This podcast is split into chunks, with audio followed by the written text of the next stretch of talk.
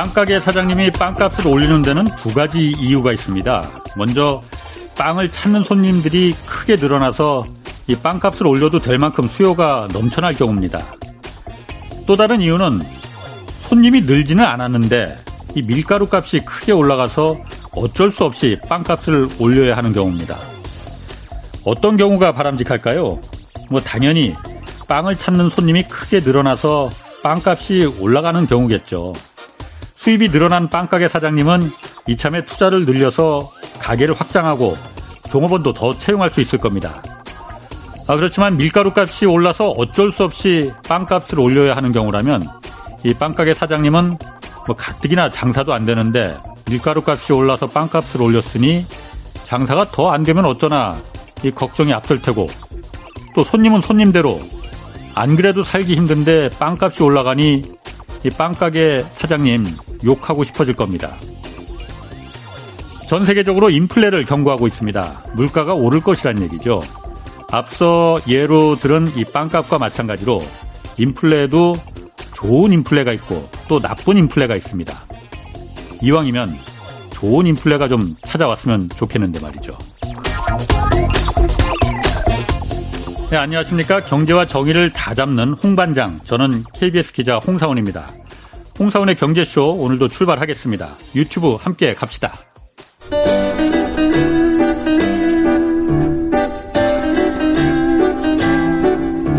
얽히고 설킨 국제경제는 이분이 제일 잘합니다. 서울에서 지구를 바라보는 신환종의 세계경제 리포트. 네, 그 최근 이 원자재 가격이 상승세 심상치 않습니다. 유가가 일단 1년 만에 코로나 사태 이전 수준을 회복했고 또 금속 그리고 곡물 가격 역시 연일 지금 상승세입니다. 뭐 그간 잠자고 있던 인플레이션이 지금 깨어나고 있는 건지 아, 신환종 NH투자증권 FICC 리서치 센터장님과 함께 이 뜨거워지는 인플레이션 논란 오늘 짚어보겠습니다. 안녕하세요. 네. 처음 뵙겠습니다. 네, 반갑습니다. 예. 오늘 먼저 그 인플레 짚어보기 전에 어, 어제 이 방송에서 최백은 교수님 나오셨는데 제가 좀 그 예의에 어긋난 표현이 좀 툭툭 튀어나왔습니다 어제 그최 교수님께 사과드리고 뭐 최 교수님도 어제 제가 그런 뜻으로 말한 거 아니라는 거 뭐 알고 계시죠? 미안합니다. 자, 그 국제 유가가 네. 코로나 이후 지금 가장 높은 수준으로 뛰었다고 하잖아요. 네네. 뭐 얼마나 오른 겁니까 일단? 어, 그 올 초에 예. 아니죠 작년 이맘때 작년 이제 3월쯤에 예. 우리가 마이너스 유가 뭐 그렇죠. 이런 걸 한번 보게 됐었죠. 뭐게 실물은 아니고 선물 유가가 그렇죠. 그런 거죠. 지금 어제자로 이제 WTI 텍사스 중진류 예. 이게 61달러니까 아이고야 이거 뭐 엄청나게 뛰었죠. 그러게. 근데 이제 요 유가뿐 아니라 지금 예. 뭐그 농산물도 그렇고 예. 또뭐 구리에 뭐 온통 원자재라는 원자재는 다 뛰고 있기 때문에 예.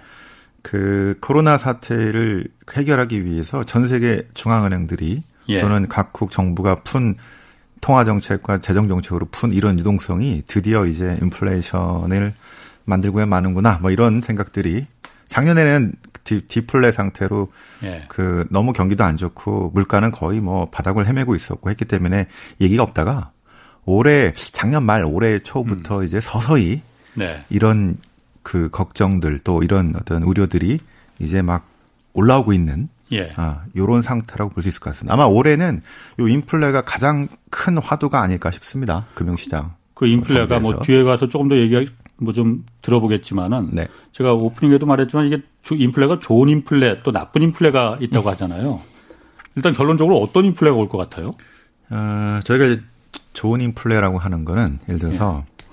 미국을 보면요. 예. 아, 지난 1900년에서 지금 2020년까지 예. 한세 번의 아주 높은 인플레가 있었습니다. 예. 음. 그 1차 세계대전 끝나고 예. 그 다음에 이제 2차 세계대전 끝나고 예. 그 다음에 1970년대 기억하시죠? 예. 그런데 그 앞에 1차, 2차 세계대전 때를 우리가 좋은 인플레라고 부르는데요. 예. 이제 전후에 이 인플레와 함께 어 그 성장률, 경제 성장률이 무지하게 높아지면서 네.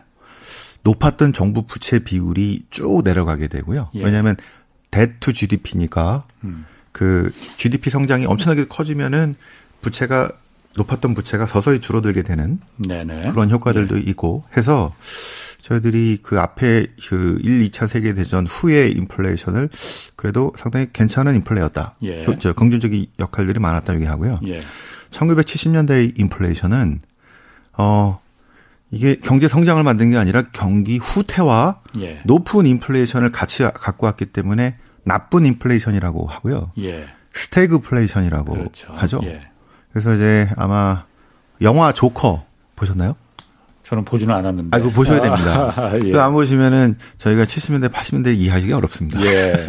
자, 거기 보면은 그 이제 실업률이 엄청나게 높고 예. 경기 되게 안 좋을 때 음. 그때 배경들의 이제 그때 살았던 소시민들이 얼마나 고통을 받았는지. 예. 그래서 그 사람이 이제 악당이 돼가는 과정들을 이제 그리는 것들인데요. 예. 그래서 이제 그, 당, 그 당시 70년대, 80년대 상황들이 얼마나 안 좋았는지 경기는 침체되고 실업률은 높고 예. 기업들은 파산하고 음. 물가는 너무 너무 높고 예. 이런 것들을 우리가 나쁜 인플레이션의 전형으로 음. 보고 있습니다. 그래서 앞으로 이제 진행될 인플레가 음. 그게 중요하죠. 좋은 인플레냐, 예. 나쁜 인플레냐. 예, 이게 이제 중요하겠죠. 예. 거기에 대해서 이제 뷰가 많이 이제 갈리기도 하고, 예. 지금은 여러 가지 이제 우려들이 복합, 복잡하게 뒤섞인 상태에다가 어떤 분들은 이제 엄청난 인플레이션이 오니까 이제 70년대 같은 나쁜 인플레이션이 오니까 예. 다 필요 없고 뭐 금도 사야 되고 뭐 비트코인 사야 되고 뭐 네. 주, 주식 아무거나 사야 되고 막 이렇게 얘기하는. 뭐 돈을 갖고 있으면 안 되겠다 네. 싶은 거죠. 현금 있으면 안 되고 뭐 네. 이렇게 얘기를 하시는데 네. 이제 저희들은 생각이 조금 다릅니다. 오늘 그런 걸 말씀드리려고 해요. 알겠습니다. 그럼 좋은 건 좋은 인플레인지 나쁜 인플레일지는 조금 뒤에 말씀해 주시겠다 이렇게 좀 네네. 보고 보겠고요. 일단 석유 가격이 네. 왜 이렇게 그러니까 오르는 이유가 있을 거 아니에요? 어, 일단은 네. 작년 그 3월에 예. 유가가 급락을 했는데요. 예. 어, 그때 당시 한 지금 정도 수준이었습니다. 예. 60달러 또는 55달러 WTI 기준으로요. 예. 근데 이게 급락해서 아까 뭐 10달러 뭐 이때까지 갔었는데 왜 갔냐면 어, 코로나로 인해서 경제 활동이 어려워지면서 수요가 급감했잖아요. 그렇죠. 예. 그러면 어 지금 뭐 사우디, 오펙 국가, 러시아, 미국 엄청나게 생산을 하고 있는데 갑자기 수요가 줄어드니까 공급이 너무 많아지는 그러니까 수급에 예. 의해서 당연히 음. 줄어들겠죠. 예, 네. 이렇게 되는데 실은 예전 같으면은 사우디가 리더십을 발휘해서 수요가 줄어들으니까 우리가 공급을 같이 줄이자라는 음, 음. 감산하는 공조를 예. 했었는데 이게 상황이 안 좋아지니까 이게 깨져버린 거죠. 그래서 나도 너도 안 하겠다고 해버리니까 예. 공급 과잉과 수요 급감이 맞물러 떨어져서 급락을 했었던 건데요. 예, 예. 음. 요 문제를 어떻게 해결했냐 보면은 6월이었나요? 7월이었나요? 다시 야 이대로 가면은 우리가 진짜 다 같이 망하겠다. 음. 그래서 공조를 해서 예. 사우디 또 뭐 러시아 등등등 공조를 해서 예. 어 전반적인 저기 공급을 감산을 했거든요.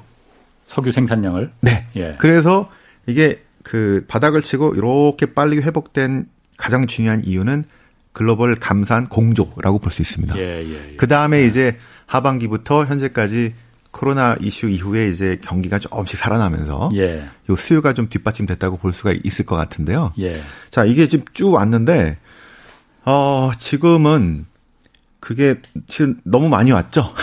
음. 다시 다 제자리로 돌아버린 이런 상태입니다. 그렇군요. 그래서 지금 상태에서는 어느 정도 수급이 지금 일단 되게 중요하고요. 예. 그런데 어 지금 그 오펙 쪽에서는 아 지금 이제 이런 상태에서 어 경제가 예. 조금 더 살아날 거라는 올해 기대감이 있지 않습니까? 뭐 백신도 지금 접종을 시작했고. 네. 예. 그렇죠. 그래서 백신 접종이 이제 큰데요. 지금 미, 영국이 제일 많이 접종을 했고요. 예. 미국도. 그래서 이제 보니까 한 올해 3분기 정도까지는 집단 면역이 만들어질 것이다라는 예상들이 컨센서스가 좀 돼 있습니다. 예. 제가 생각하기에도 좀 보수적으로 보더라도 연말까지는 되지 않을까. 그러면 앞으로 경기 회복되는 모습이 쭉 보이잖아요. 예. 자, 그러면 이제 유가에 대한 수요가 늘어날 것이다라는 자, 이게 늘어나는 데다가 어, 지금 전반적으로 그러니까 수요가 늘어나는 거고 그다음에 공급은 계속 이렇게 강, 저, 감산이 된 상태에서 유지가 되고 있는 상황이니까 수급 측면에서 예. 그 유가에 대한 어떤 수요가 많이 오른다는 것들이 어떻게 보면은 가장 강한 가장 그 큰 이유라고 음. 볼 수가 있을 것 같습니다. 그렇군요. 근데 이게 석유 유가뿐만이 아니고 지금 그 뭐 이 산업 산업용 원자재 뭐뭐 뭐 비츠 니켈 뭐 이런 것들도 많이 오르고 네. 특히 구리 있지 않습니까? 구리가 워낙 산업 네. 공업 공산용품에 이제 많이 쓰인다 보니까 네. 이게 그 경기 회복에 뭐 어떤 척도다 이렇게 불리잖아요. 네. 구리 가격이 굉장히 좀 뛰고 있다면서요? 구리는 네. 이미 작년부터 해서 예. 어, 중국 경기가 먼저 회복되면서부터 예. 그 중국이 수입을 제일 많이 하거든요. 그래서 예. 이미 어, 전 고점을 뚫고 계속 가고 있고 예. 이런 상황이라 볼 수 있는데요. 일단 아까 말씀드린 유가의 앞으로 그 저기 앞으로 몇 달 동안의 움직임을 좀 말씀을 드리자면 예. 지금 61달러라고 아까 그랬지 예. 않습니까? 예. 근데 저희들이나 이제 글로벌 뭐 투자 은행에서 연구하시는 분들이 61달러는 좀 과다는 생각을 하고 있어요. 너무 높다. 네, 지금 좀 오버슈팅 된 상태고 예. 예. 요 오버슈팅이 당분간은 더 갈 것 같긴 한데 예. 어, 이게 좀 너무 어, 좀 오버된 상태인 것 같아서 예. 이게 지금 조정을 받을 가능성이 상당히 있다라고 음. 전망을 합니다. 예. 자, 왜냐하면은 아까 제가 그 감산 공조라 그랬잖아요. 예, 예. 그런데 이게 유가가 이렇게 오르니까 이제는 감산하고 싶지 않죠. 음. 올랐는데 뭐. 마음이 바뀌었네. 네. 그래서 중요한 게 사우디하고 러시아 등등인데 예. 12월부터 2월에 오펙 회의할 때마다 이제 러시아 우리 감산 안 해 이렇게 나왔어요. 예. 그랬더니 사우디가 혼자 감산을 지난번에 했거든요. 네.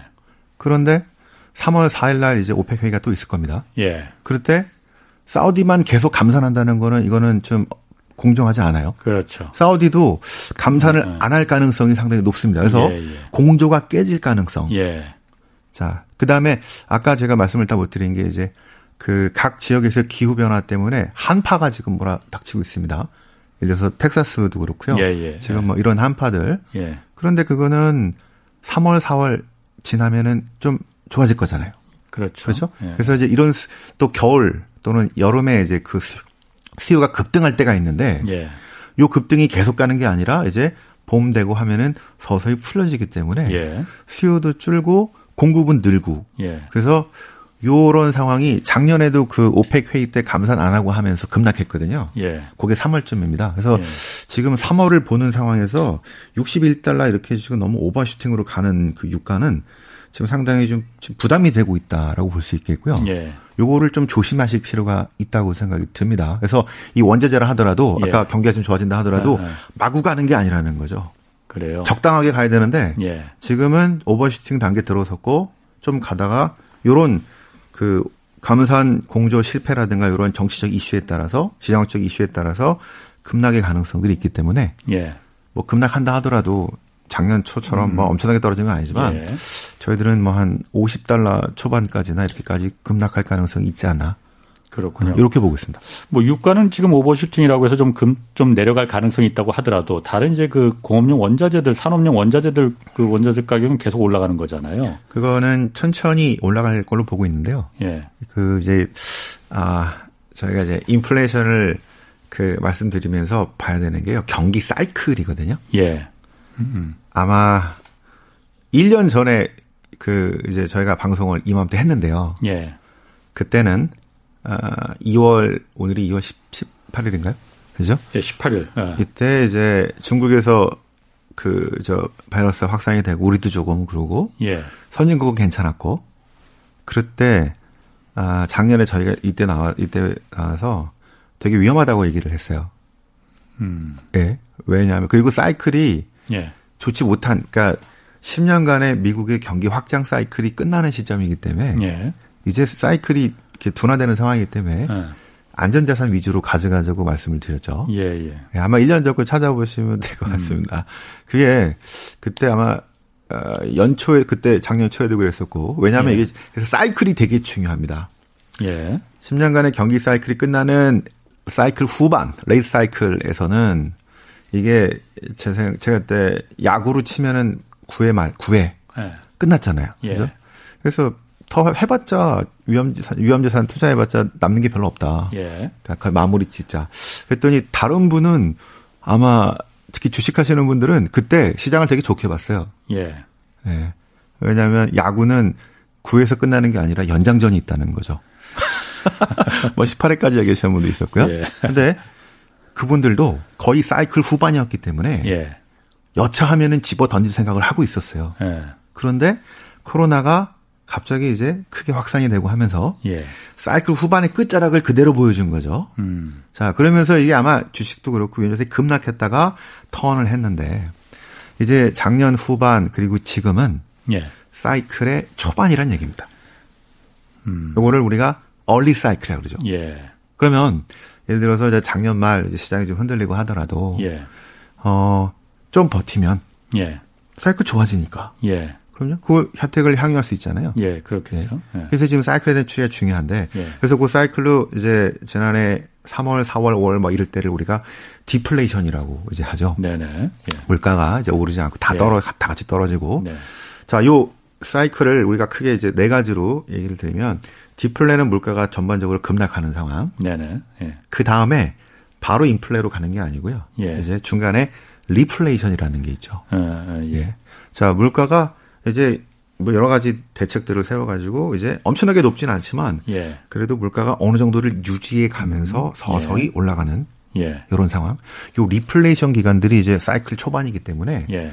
실은 위험 자산이나 등등의 가격도 실은 적당하고 예. 앞으로의 전망이 괜찮기 때문에 예. 실은 주식 투자도 많이 하고 또 채권으로는 회사 high yield 채권도 많이 하고 뭐 이런 것들이 발행도 많이 되고 그런 상황들입니다. 음. 향후에 대한 기대가 있는 거죠.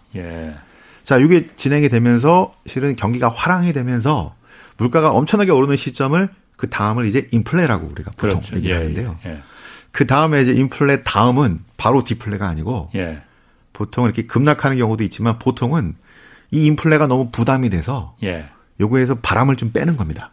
어. 수 빼면서 막 인플레가 3% 4%막 가던 것들을 바람을 빼면서 예. 한3% 2% 1% 어. 이렇게 빠지는. 예. 그러니까 70년대가 인플레이 시대였다고 본다면 예, 예. 그 80년대는 디스인플레이 시대라고 우리가 얘기를 하는 거죠. 음, 예. 금리를 막 올리기도 하면서 음, 그렇죠. 서서히 예. 바람을 빼는데 잘못하면 또 디플레로 갈 수도 있는데 예. 또 잘하면은 상당히 오랫동안 버틸 수도 있고. 예. 지금은 그래서 여러분들이 그 이 사이클을 보면서 투자를 하셔야 되는데 예. 지금은 디플레를 거쳐서 인플레 음. 가기 직전인 리플레 리플레이션의 시대라는 겁니다. 이런 상황에서는 이제 그 기업들도 어 이제 어려움을 겪다가 회복되고 그다음에 물가도 조금씩 오르게 되면은 이익 창출할 수 있는 기회도 많고 하기 때문에 예. 실은 위험 자산 투자하기가 딱 좋죠. 예. 그래서 지금 음. 전반적인 버블이 많이 나오는 버블의 음. 초기 예, 예. 어, 이런 상황이라고 볼 수가 있을 것 같고 그래서 구리도 구리는 특히 경기의 척도라고 하지 않습니까? 네네. 예. 그래서 앞으로 어 작년에 경기는 뭐 성장이 거의 다 마이너스였고 올해는 우리나라도 한 뭐 2.5% 정도 성장률. 예. 뭐 그다음에 뭐 올해 한 3% 보는군요. 뭐 등등등으로 이렇게 플러스가 날 거기 보기 때문에 그 기대를 갖고 구리 가격은 아마 좀 꾸준히 어느 정도 어, 이 우상향을 이루면서 당분간 가지 않을까 높긴 하지만 음. 이렇게 예상을 하고 있는 겁니다. 그렇군요. 아까 지금 그 지금 리플레이션 기간이라고 하면은 곧이어서 본격적인 이제 인플레가 이제 도래할 거라고 보시는 거잖아요. 그럼 아닌가? 그러니까 그 예. 제가 이제 이렇게 네 개를 말씀드렸는데 예. 어 과거랑 틀리게 예. 이 사이클이 옛날에는 좀 뚜렷하기도 했고 뭐 한 10년 뭐 얘기도 했는데 예. 아 지금은 정말 당겨지기도 하고 예. 늘어지기도 하고 예. 그리고 옛날 마주 옛날과 달리 중앙은행들이 통화 정책이나 이런 걸 통해서 늘기도 하고 잘리기도 하고 이런 걸 하기 때문에 예. 아, 아마 각국 정부 중앙은행들의 목표는 요 리플레이션 시대를 가로치면 좀 길게. 길게. 그리고 이제 인플레이션을 보는 게 목표죠. 왜 그다음에 너무 디플레 상황이 있었기 때문에 그렇죠. 예, 예. 인플레를 만드는 게 목표긴 해요. 예. 그래서 이제 연준도 평균 물가 목표제라고 해서 보통은 2% 정도가 그렇죠. 목표인데요. 예. 넘어가도 내가 봐줄게.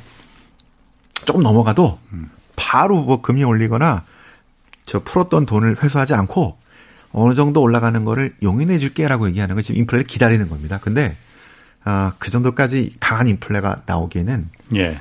좀 더 많은 시간이 필요하지 않을까 싶습니다. 그렇군요. 그러니까 지금 방금 말씀하신 게 제롬 파월 이제 연준 의장이 네.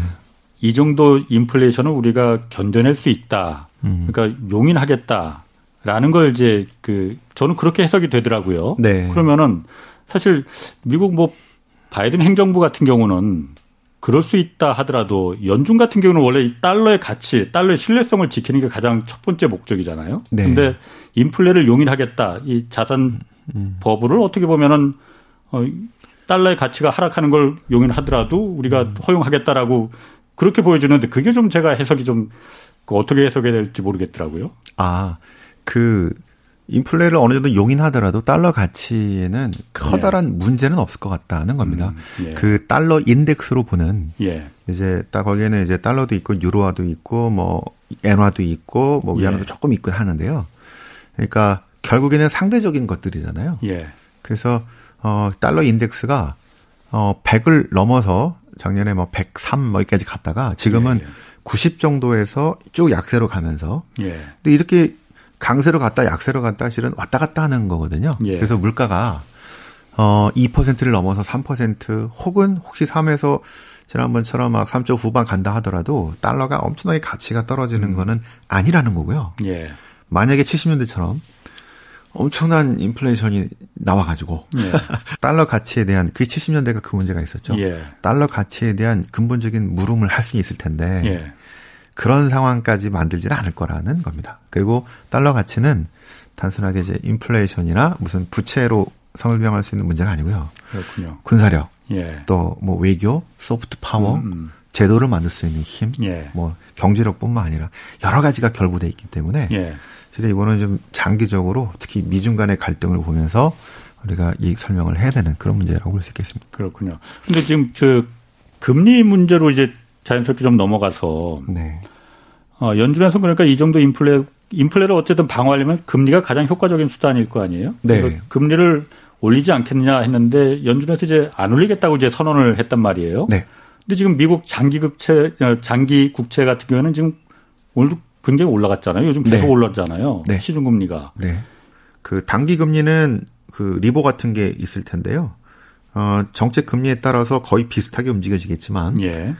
뭐 3개월짜리 리보 이런 거는. 근데 10년물, 30년물은 이거 저기 단기 정책 금리의 움직임보다는 나중에 경기 상황 뭐 이런 것들에 대한 판단이 더 크게 영향을 미치겠죠. 그렇겠죠. 예. 네. 먼 미래. 그렇죠. 예. 10년 뒤에 뭐 5년 뒤에 10년 예. 뒤에 뭐 30년 뒤에. 그래서 지금 올라가고 있는 거는 단기 금리가 아니고요. 그렇죠. 예. 장기 시장 금리라고 예. 볼수 있는데요. 예. 그동안 너무 낮았다가 아, 좀 과도했으니까 그거보다는 조금 올라갈 거라고 보는 건데요. 그렇군요. 그래서 미국채 10년물이 어 지금 1.3% 어, 어제 찍 엊그제 찍고 오늘 밤에 어제 밤에는 1.27%로. 예. 근데 저희들은 어, 올해 한 중반쯤에 1.5%까지 한 20bp, 25bp 올라갈 거라고 봅니다. 그렇군요. 그리고 좀 쉬었다가 내년에 또 다시 올라갔다가 예. 이렇게 가는데 요 이유가 단기적인 인플레이션 때문이라고 보는 되죠. 아, 다, 단기적인 네. 인플레가 오래 가지는 않을 거다. 그렇죠. 일단 단기적인 인플레이션이 나오니까 왜냐하면 예. 디플레 갔다가 예. 이제 그 플러스로 전환이 되는 음. 그러니까 리플레이션이 부드럽게 전환되는 게 아니고요. 예. 어떤 이슈들과 지금처럼 기저 효과들이 있고 아, 유가가 10, 달러나 뭐 거의 제로에서 60달러까지 왔지 않습니까? 그렇죠. 네. 등등으로 인해서 반영이 되는 그런 거, 그, 저, 인플레와 금리, 그 다음에 앞으로가 이제 코로나 때문에는, 코로나 때문에 그 동안은, 아, 이제 그, 저, 당분간은 인플레이션을 기대하기 어려워라는 생각을 갖고 있다가, 예. 백신 맞고 접종이 이제 많이 되면서, 어, 이제 경제 활동이 제대로 될 거야라는 기대감이 높아지면서, 인플레이션에 대한 기대가 높아지면서 지금 그 금리가 이렇게 올라왔다고 생각하시면 같습니다. 알겠습니다. 그 아까 그 원자재 가격 자, 다시 한번 좀 그좀 그 좀 돌아보면은 일단 국제 원자재 가격이 석유부터 시작해서 뭐 석유는 지금 오버슈팅이 좀 돼 있다고 그래서 조금 내려갈 거라고 이제 말씀하시지만은 네. 어, 원자재 가격이 어쨌든 계속 올라가는 추세라면은 당연히 국내 이 제조업들 원가 부담이 상당히 커지는 거 아니에요? 어, 그, 저희, 그게요. 실은 이제 저희들이 개별 기업들, 산업들 기업들을 이제 보는데, 음, 예. 원재재 가격을 그, 그 다음 제품으로 제품 가격에 반영할 수 있는 회사가 있고요. 예. 반영이 안 되는 회사들이 있습니다.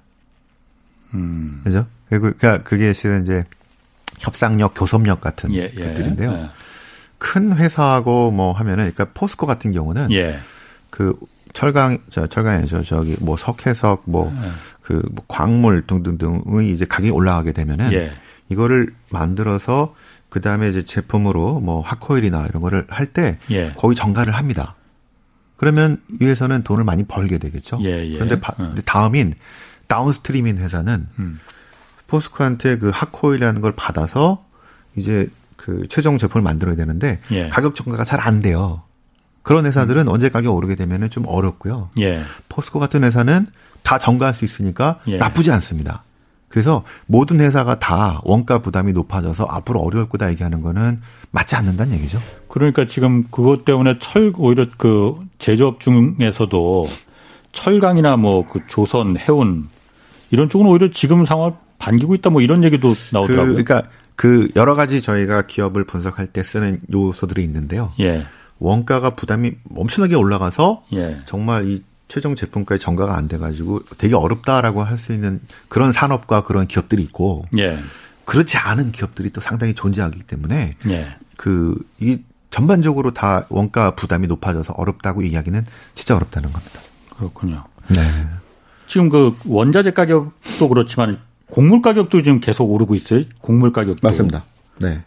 특히 이제 지금 아마 그 뭐죠? 그 대두 옥수수 어. 할것 없이 밀에다가 뭐 온갖 많이 올랐고 채소 예. 뭐 돼지고기도 오르고 뭐 예. 하여튼 난리더라고요. 근데 아 일단 우리나라가 아니라 그 전반적인 세계에 예. 그 농산물 ETF 이런 거 보시면 예. 많이 올랐어요. 예. 작년 말 올해 많이 올랐는데요. 이유는 어 작년 하반기부터 지금 올 초까지 지금 진행되고 있는 이게 남반구에서 그 밀이라든가 아니면은 뭐 대도옥수수 이런 것들이 지금 남반기가 남방 이제 남반구 쪽에 그러니까 브라질 아르헨티나 등등이죠. 예, 예. 요쪽이 그때 작황이 상당히 불황이었었어요. 음, 예, 예. 음. 자, 그래서 지금 상당히 그 공급이 부족하다는 부족해지는 이런 문제가 있었습니다. 예. 그래서 이 라니냐 때문에 그랬었는데요. 예. 그래서 이것 때문에 지금 어 작년 말 현재 그 곡물 가격은 지금 아마 2012년 이후에 거의 최대치로 올라온 상태 예. 볼수 있겠고요. 이것 때문에 지금 실은 걱정되는 게 이제 러시아에서도 최대 밀 수출국인데 예. 밀 수출을 안 하고 그냥 막아버려요. 네. 음. 내부에서도 좀 부족하니까. 예. 그래서 얘가 수출을 안 하면 2011년, 12년에 아랍의 봄 같은 밖에서 수입을 반드시 해야 되는 특히 예, 밀 예. 수입을 해야 되는 이제 튀니지 뭐 이런 나라들이 있었잖아요. 예. 자스민 그때 영년. 예, 자스민 영년의 첫 번째 트리거가 곡물가 상승이었었는데 그렇죠. 예. 그게 지금 걱정되는 상황이 좀 나올 수도 있다라고 보고 있는데요. 어. 그게 지금 중동에는 조금 걱정되는 모습입니다. 예. 그런데 어 그때랑 조금 다른 거는 이제 그 내년 상반 아, 올해죠. 올해 상반기 한 중반쯤 돼 보면은 예. 미국 쪽 이제 물건이 나오거든요. 네. 근데 미국 쪽은 괜찮아요. 예. 예. 지금 약간 한파로 인해서 예. 어제 그 텍사스나 이제 미국의 남부 쪽의 한파로 인해서 예. 작황에 문제가 생길 수도 있다는 것 때문에 급등락을 하는데요. 예. 그래서 이제 이 농산물은 기후 변화에 가장 취약하고 가장 그 영향을 많이 받는 섹터이긴 합니다. 예. 그에 따라서 하루에 막 3, 4% 5%씩 움직이는데 그게 좀 걱정되긴 하지만 어, 미국 쪽 수확은 큰 문제가 없을 거라는 전망들이 있기 때문에 예. 올해 한 중반쯤 되면은 지난 2012년 때보다는 좀 덜하지 음. 않을까 이렇게 생각을 해보고 있습니다. 그럼 뭐 그거는 뭐 좀 그 조금 더 미래 얘기고 네. 지금 어쨌든 곡물도 오르고 원자재 값도 오르고 그러면은 음. 어, 지금 현재 통계로 보면은 국내는 소비자 물가가 이제 0% 되지만은 네. 앞으로 이렇게 오르면은 국내 물가도 시차를 두고 이게 다 반영이 될 거 아니냐, 결국 오르게 될 거 아니냐, 물가가 인상될 거 아니냐, 이런 당연히 걱정이 된단 말이에요. 그렇죠. 네. 어. 그런데 지금 저희가 아까 말씀하신 어. 0% 되잖아요. 0. 예. 1월 소비자 물가 지금 0.6% 나왔고요. 예. 작년에도 거의 1%도 못 된 이런 예. 상태였는데 저 우리나라의 그 저 한국은행의 저 물가 목표에 보면은 2%예요. 그러니까 지금 그거에 계속 미달하고 있다는 얘기입니다. 그렇죠. 예. 예. 다른 나라도 그런데 우리나라도 예. 미달하고 있는 상태여서 예. 0.6에서 이제 뭐 한 1% 중반이나 그 정도는 가야 되는 거예요. 아, 네. 예, 예. 그, 음. 그렇게 되는 뭐 상황이고, 아마 전 세계 다 아직 그 2%에 미, 달하기 때문에 지금 문제지. 예. 그러니까 미국도 그렇고 지금 금리도 오르고 뭐 이런 상황은 지금 당장 인플레가 막 한꺼번에 몰아닥쳐서 온다기보다는 0.한 1, 2% 낮은 그 물가에서 0.한 음. 후반 또는 1점 정도로 정상을 향해서 좀 가고 있는 너무 낮다가 갑자기 이제 올라가면서 생기긴 했는데 예. 정상으로 가고 있는 그런 어 초기 인플레 일시적인 인플레이기 때문에 예. 저희들은 뭐 크게 문제가 된다고 보지는 않겠고요. 음, 음. 그리고 또 소비자 물가 거기에 이제 우리나라 같은 선진국 또는 이제 중진국 뭐 이런 나라들은 미국이나 우리나라 같은 예. 어 식료품에 대한 비중은 그렇게 크지가 않아요. 음. 그러니까 인도 같은 데가 거의 CPI라고 이제 소비자 기대 물가 이런 거 할 때 거의 예. 40% 50% 들어가기 때문에 어. 워낙 중요해서 음. 이게 움직여지면은 바로 물가가 튀고 금리가 튀고 막 이런 상황이 나는데 예. 우리나라나 미국이나 뭐 이런 최소한 중진급 이상 음. 되는 음. 나라들한테는 이게 이렇게 크게 영향을 미치지 못하고 있습니다. 그래요. 네. 그러면은 아까부터 제가 계속 궁금했던 게 처음부터 궁금했던 게 어쨌든 인플레가 이 착한 게 올 거냐 나쁜 게 올 거냐 그 부분을 좀 쉽게 좀 답을 좀 들었으면 좋겠어요. 네. 그 저희 어떤 인플레가 올 거냐 하는 어. 거는 아 진짜 그 거의 어, 어, 뭐랄까, 진짜 100년 정도의. 예. 그러니까 저희가 이제 거의 이 미국 금리에 의해서 전 세계 이제, 어, 그 어떤 채권이나 물가나 이런 분석들을 하는데. 예. 우리나라의 데이터들은 실은 되게 짧고요. 예. 그러니까 시계열이 뭐 한 40년, 50년 되긴 하지만. 예. 또 우리는 영향을 받는 쪽이지 영향을 주는 쪽이 아니기 때문에. 예. 미국 거로 이렇게 쭉 봐서. 음. 어, 아까 말씀드린 이 실은 1차 세계 대전 때 어떻게 이제 물가가 엄청나게 튀었는데 금리는 오르지 않았을까. 뭐 이런 것들을 그다음에 그 30년대는 또 50년대는 70년대는 80년대는 예. 이렇게 막 세부적으로 연구를 해서 지금 그걸 가지고 토론을 하면서 그래서 지금 2020년대는 음. 언제랑 비슷하고 예. 아니고 뭐 이렇게 해야 되거든요. 그걸 듣고 싶은 건데. 제가. 근데 그건 예. 아마 제가 다음번에 예. 아마 다음번에 나올 때는 말씀을 드릴게요. 왜냐면은 예. 그런 제 책을 제가 마무리하고 있기 때문에 아. 시간이 되게 많이 걸리는 예, 예 작업들입니다. 예, 그런데 이제 일단은 지금 어떤 사람들은 1970년대 같은 아까 그러니까 나쁜 인플레이션이 아니면 되죠. 예, 예 그렇죠. 그죠? 예, 예. 70년대와 같은 인플레이션이 나올 거라는 분들이 있고요. 예. 그렇더라고요. 그렇지 않은 사람들이 조금 더 많습니다. 특히 예, 예. 저희들처럼 이제 연구하시는 분들은 어, 70년대 같은 인플레이션은 되게 특수한 상황이었다. 음. 예. 그리고 이게 지금 2020년대 나오기는 쉽지 않다라고 하는 건데요. 예. 많은 분들이 이제 상식으로 알고 있지만 좀 잘못 알고 있는 것들이 있는데요. 예. 돈이 한쪽에는 이제 우리가 이제 저울, 양팔 저울로 얘기하자면 예, 예. 돈이 있고요. 10달러가 있고 이제 코카콜라가 있습니다. 예를 들어서 음. 뭐 10달러라고 치죠. 예, 예. 음. 너무 많이 줬나요? 1달러. 5달러로? 1달러로 해서 예. 코카콜라가 있는데 지금 시중에 돈이 너무 많이 풀렸어요. 아, 예. 2달러가 됐죠. 예, 예. 그러면 이제 저울이 이렇게 기울어 가지고 예. 이것도 올라가야지. 자, 이렇게 생각을 하시는데요. 예, 그러니까 예. 화폐 돈이 풀렸다고 하는 거는 화폐 가치가 내려갔다는 내려갔다고 예, 보는데 예. 실제로 코카콜라 가격은 바뀌지 않은 경우가 많습니다. 음. 그게 뭐냐면 실은 화폐 수량설이라는 건데요. 예. 그거를 맹신하고 있다는 건데요. 예. 이게 옛날 개념입니다. 돈이 풀리면 반드시 물가가 올라야 된다는 생각. 예, 예. 그래서 밀턴 프리드먼이 얘기하죠. 모든 그러니까 그 인플레이션은 화폐적인 현상이다. 그렇죠. 다 예, 화폐 엄청나게 풀면은 이거 물가 엄청나게 튄다고 했는데 90년대 이후로는 돈을 풀었는데도 인플레이션이 잘 안 나오고요. 예. 물가가 잘 안 올라요. 음. 그래서 연준도 예. 아 이거 이거 안 맞는 것 같다. 예. 폐기해 버렸어요. 자, 아, 이 원칙을. 예. 네. 그래서 통화량을 어 그 통화량을 그 연준의 어떤 이런 지표로 활용하는 데 있어서 이거를 제외해 버립니다. 네. 아. 그러니까 아직도 우리는 그 생각을 하고 있는 거예요. 돈이 이렇게 풀렸으니까 물가가 엄청나게 오를 거야. 예. 화폐 수량설이죠. 예. 근데 이게 안 맞아요. 아. 그렇지 않습니까? 그래서 나중에 사람들이 연구해 봤더니 이게 화폐가 돈이 풀리긴 했는데 이 돈이 경기가 특히 어려울 때는 예. 돌질 않고 예. 다시 이 돈을 가지고 연준에 넣거나 예. 아니면 장롱 속에 넣거나 그 은행에 지급 준비금으로 많이 들어갔기 때문에 네. 또안 돈는 거잖아요. 또 일반 사람들도 기업도 그냥 쟁여놓거나. 예. 그래서 돈이 안 돌더라. 예. 화폐 유통 속도가 쭉 떨어지더라. 예. 그래서 이게 옛날만큼 이게 파워풀하지가 않고요. 네. 근데 이번 같은 경우에는 그럼 은행에 지급 준비금으로 그 연준이 그 돈을 그 통, 유동성을 공급한 게 아니고 직접 네. 소비자들한테 직접 그러니까 공급을 했잖아요. 맞습니다. 이번 좀 달리 봐야 되는 거 아니에요? 그래서 이런 거죠. 어 2008년 금융 위기랑 예. 요 2020년 코로나 위기가 어떻게 다르냐? 예. 2008년 위기 때는요.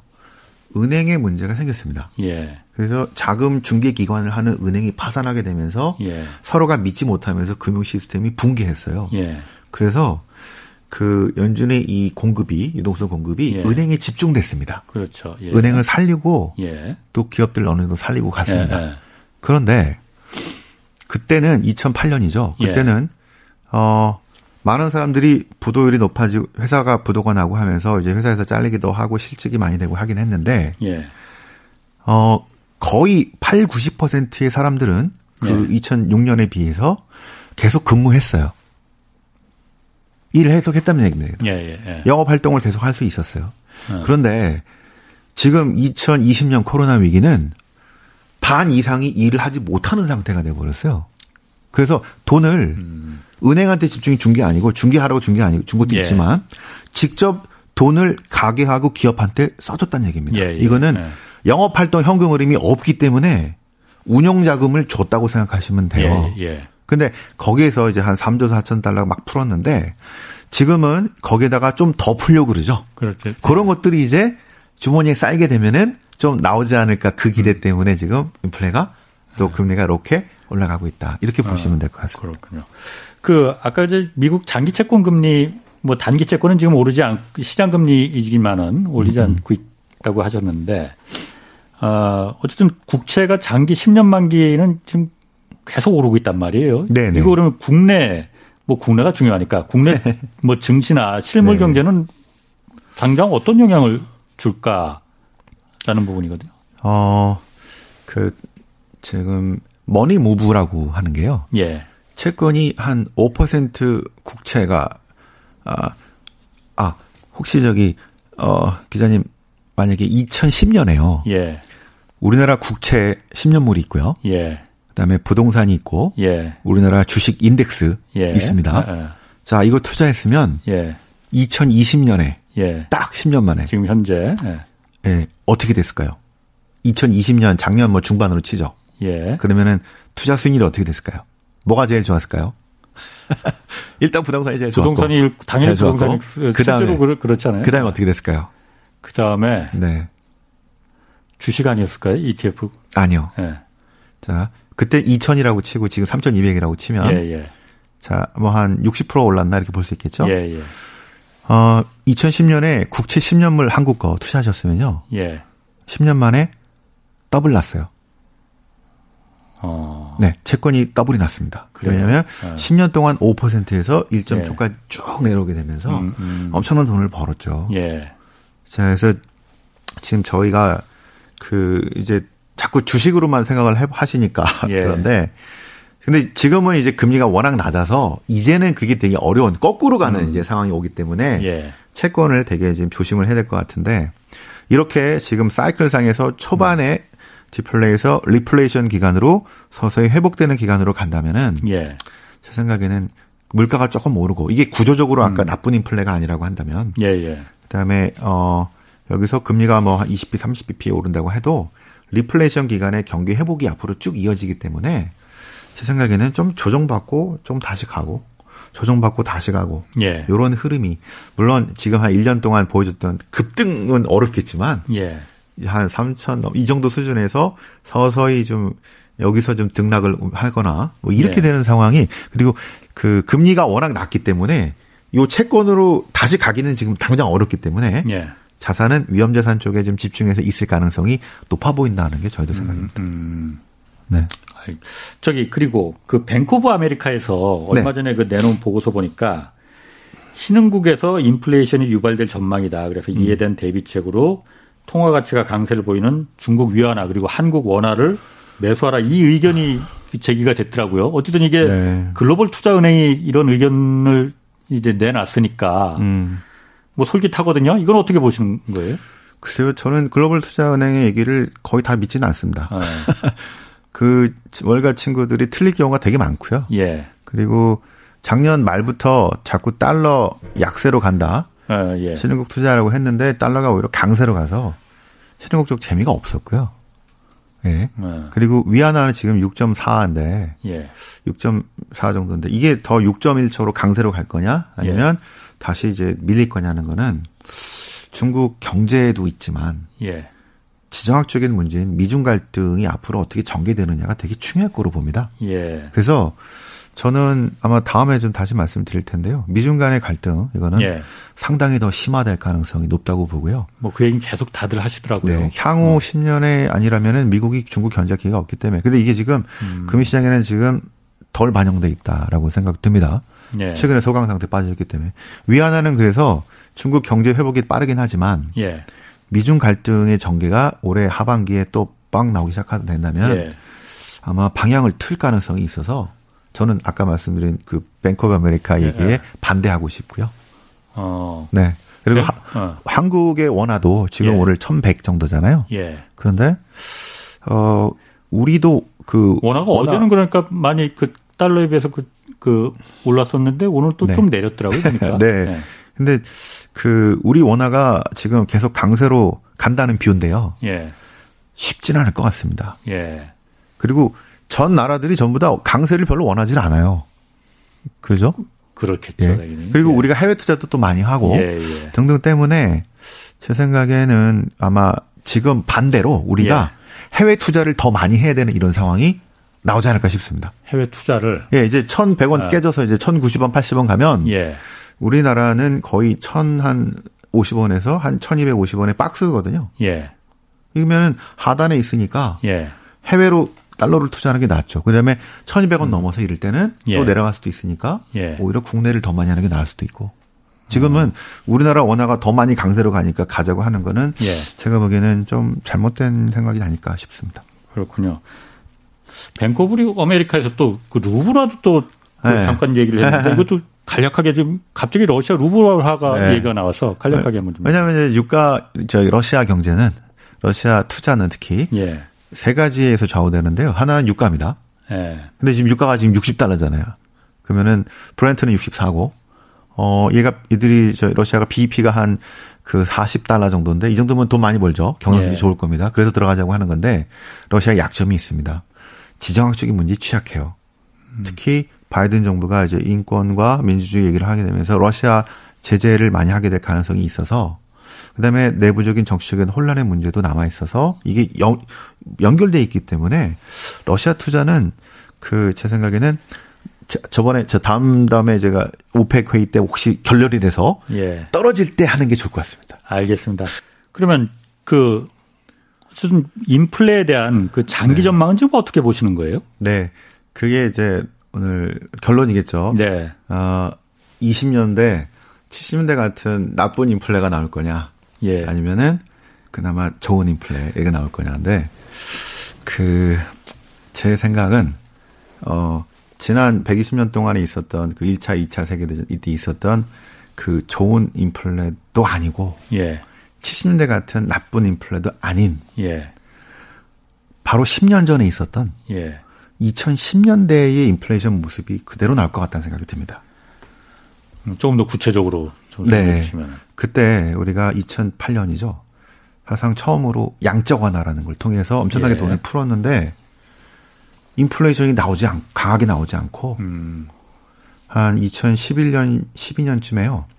어 2%가 보통 타겟인데 예. 3%를 넘어서 3점 후반까지 갔다가 연준이 약간 미세 조정으로 맞고 떨어져서 예. 2%를 그냥 왔다 갔다 하는 인플레가 2010년대 10년 동안의 인플레였다고 보여지는 건데요. 예.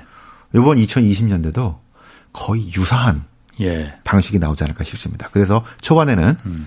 요 금리도 오르고 요 인플레가 지금 저기 1.5% 갔다가 좀 쉬었다가 내년에 2022년이죠.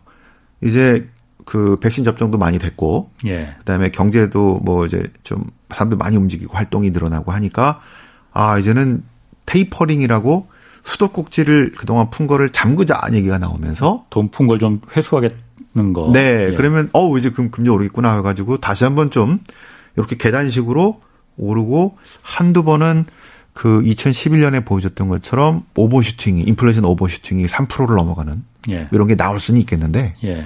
그 다음에 다시 미세종을 통해서 다시 2%로 이렇게 움직일 것 같은 거는요. 예. 제일 중요한 거는 결국 성장에 달려 있습니다. 성장. 2020년대의 경제 성장을 어, 떻게볼 거냐. 그래서 저는 음 지난 20년 동안 예. 2000년에서 2008년까지가요. 금융위기 예. 전까지 글로벌 경제 5%가 나왔어요. 예. 음. 중국이 등장하고 그때 엄청난 음. 원자재 가격 성장했을 거예요. 네네. 그런데 금융위기 끝나고 지난 10년 동안은 그 5%가 아니라 그보다 현저히 떨어진 글로벌 성장이 3% 정도가 나왔습니다. 예. 자, 2020년대는 어떻게 될까요? 그보다 높을까요? 낮을까요? 지금 높다고 다들 말하고 있지 않아요? 아니요. 그런 사람 별로 없습니다. 장기, 음. 장기 전망을 못 하고 있죠. 음. 그런데 저는 2010년대보다 예. 낮을 것 같아요. 예. 그래서 예상은 일단 이거는 하우스 뷰가 아니고 그냥 개인적인 예상은 예. 한2.5% 정도? 예. 왜 그러냐면 지금 우리가 2020년대를 강력하게 끌고 갈 만한 어떤 동력이 예. 실은 되게 부족해지고 있는데요. 그나마 빛을 내고 있는 주식시장에서 빛을 내고 있는 이제 AI, 뭐 반도체, 4차 산업 이런 것들이 예. IT 플랫폼 기업과 tech 기업들이 디지털 기업들이 막 끌고 가죠. 예. 주식시장이 막 난리가 칩니다. 그런데 주식 시장은 전체 경제에서 좋은 회사 일부만 보여주는 거죠. 음. 전체 경제는 별로잖아요. 그렇죠? 그런데 네, 실물 경제를 말씀 맞습니다. 예. 예. 주식 시장은 상장사 좋은 회사들 몇 개만 보여주는 거예요. 예. 미국도 우리도. 그런데 지금 중반 이하는 되게 어렵잖아요. 예. 경제는 이걸 다 같이 봐야 되는 거죠. 성장은. 네. 그리고 그 부도율이 많이 높아지다가 작년에 말부터는 내려갑니다. 돈 예. 많이 풀고 이제 기업들을 가급적이면 파산시키지 않으려고 하니까. 예. 그래서 어 중견 좀비 기업들이 음. 전 세계적으로 파산하진 않아요. 그리고 껍데기는 이제 AI 사자 산업의 껍데기를 쓰는 데들도 있습니다. 예. 이런 디지털 기업과 이런 좀비 기업들이 지금 공존하고 있는 상태에서 예. 해결이 안 되고 상당히 오랫동안 유지될 가능성이 높아서 예. 실은 제로 썸 게임이죠. 예. 자, 그 그런 데다가 그 중국의 경제 성장률이 예전에 10% 7% 8% 6% 지금은 5% 4% 이렇게 떨어지는 데고 예. 그다음에 그 아까 미중 간의 갈등이라는 이런 것들도 예. 둘이 관계가 상당히 이제 나빠지게 되면 교육이 다시 회복되기가 쉽지가 않습니다. 옛날 수준으로 약간은 예. 회복이 음. 되겠지만 트럼프 행정부 때보다는 그러니까 회복이 되겠지만은 그거는 모르는 일이죠. 그래요. 예. 어. 그래서 만약에 중국은 중국식으로 또는 예. 미국은 이제 TPP 중심으로 해서 음. 이렇게 자꾸 어떤 중요한 산업에서 배제하는 식으로 간다면은 그렇게 불확실성이 높아지면서 성장이 저성장, 저물가, 저금리로 가지 않을까 싶습니다. 네, 오늘 여기까지 하겠습니다. 말씀 감사하고요. 지금까지 신환종 NH투자증권 FICC 리서치 센터장과 함께했습니다. 홍사운의 경제쇼였습니다.